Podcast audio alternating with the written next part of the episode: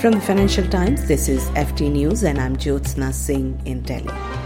Prime Minister Narendra Modi has announced that his government has managed to bring electricity to the last village in India.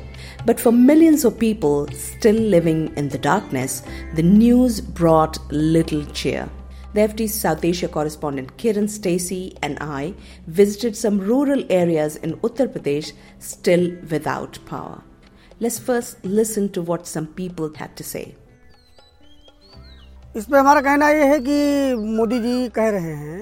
Modi is saying, my government has completed the electrification of every village. But each village has several parts. So, if a pylon is put up in one area and one or two houses have a power connection, we don't consider that electrification.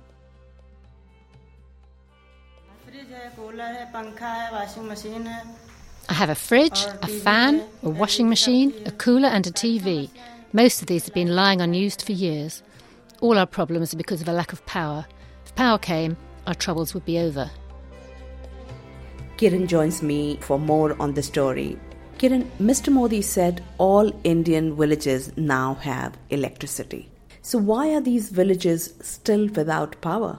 What Mr. Modi said was that every village in India now has a connection to the electricity grid. But what that means is that each of those villages has at least 10% of the homes and all the major civic buildings electrified. What it doesn't mean is that every single household has a power connection. So, what we were finding as we traveled around rural Uttar Pradesh, and from what I've been told it's true in many parts of the country, is that you'd have huge areas where a handful of houses had been electrified, but most of the houses still had no power. That place would then be ticked off as electrified, and the engineers who were rolling out the pylons and the wires would simply move on to the next place. Some people in these villages also told us that some of their neighbors have had electricity for decades, while most of the others are having to wait for so long. In some of the villages we visited, the first power connections came in in the 70s and 80s. Then in the 90s, you had government schemes start to roll out to give people free power connections. And still, there were lots and lots of people without any electricity whatsoever. In one place we visited, they had the pylons in place, but nobody had actually managed to connect the wires up to actually get to the houses. Why is it so important for people to be hooked up to the grid? Well, some people have solar panels on their roofs, so there are other ways of getting power, or they simply have a lot of battery powered appliances. But none of these can do really major things. They can't power a refrigerator, for example, they can't power an air cooler. Most of these people can't afford an air conditioner, but if they could, it certainly couldn't power an air conditioner. A solar panel you can run off uh, one light bulb and two fans, is what I was told, is not really enough to power a household.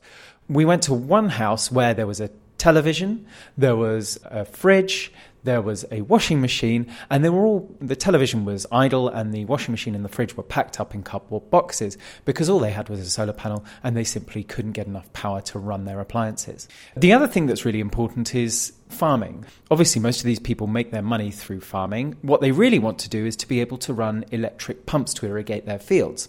Most people at the moment are running diesel powered sets, and they say it's quite expensive to do that. So it can cost several hundred rupees, which is several dollars, to fill up a diesel tank and irrigate your farm, and that'll last a day or two, and then you've got to do the whole thing over again. What people would like to be able to do is have a reliable power connection and to be able to run their water pumps whenever they like. And they say doing that would actually halve their costs, which would be a major bonus for farmers and their livelihoods. So, why has it proved so hard to electrify every household? Well, there are a lot of households in India. There's 1.3 billion people and a lot of households. 70% of people live in the countryside. And they're often quite disparately located. So you'll end up with villages that are miles and miles away from their next village. So it takes a lot of time simply to build the infrastructure. That's part of it. Another part is that having built part of the infrastructure, as we were seeing, engineers sometimes then just move on to the next place because they've counted the first place as already finished. Another thing, however, is bureaucracy, because a lot of this comes through government programs, whether you're getting a subsidized connection or a free connection, or whether you have to pay for it yourself. All of this takes paperwork. And in India, with everything, when paperwork is involved, it can take a long, long time indeed.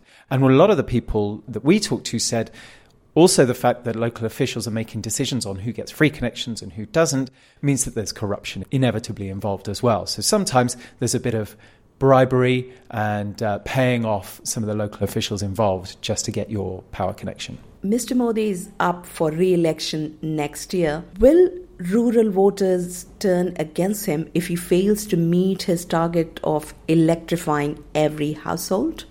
Well, Narendra Modi has put electrification right at the center of his development agenda.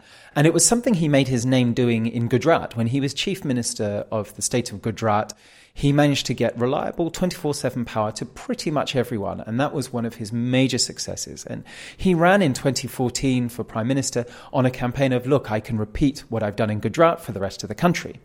However, I think, and from the people we were talking to, people are willing to forgive him for not quite hitting his ambitious targets. So, as long as people feel progress is being made, they're willing to give him a little bit more time. One person I spoke to in Delhi said, Well, look, if the opposition, the Congress Party or local opposition parties, want to run in 2019 on a ticket of you promised to electrify 100% of households, but you've only electrified 75%, that's not going to be a problem for Mr. Modi. He'll be quite happy with that and he'll tell people that, look, I didn't quite get the job done, but re elect me and we're moving in the right direction. However, if this continues, if he consistently fails to live up to his ambitious promises, I think he's unlikely to get more than two terms. I think that people will eventually start saying, well, wait a second, you were the prime minister who promised to break through a lot of Indian bureaucracy, a lot of the way things are usually done here. You promised to give us the kind of development that we've seen take place over the border in China, and it simply hasn't happened. Well, we'll move on to the next guy making big promises, and that's the risk. It's a long term one, I think, rather than a short term one. Thanks, Kiran. And if you would like to read our story on India's rural electrification, you can find the link to it on our podcast notes. Thanks for listening.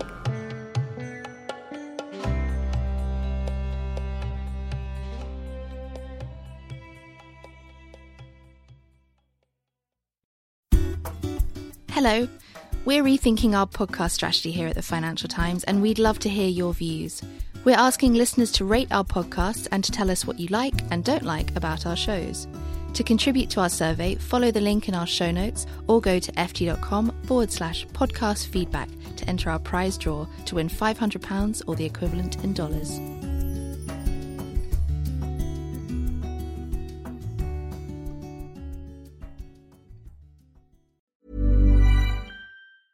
Selling a little or a lot?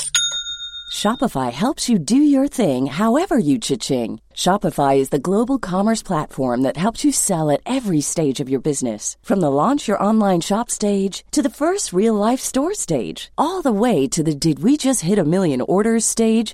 Shopify is there to help you grow. Shopify helps you turn browsers into buyers with the internet's best converting checkout. 36% better on average compared to other leading commerce platforms because businesses that grow grow with Shopify. Get a $1 per month trial period at Shopify.com slash work. shopify.com/work.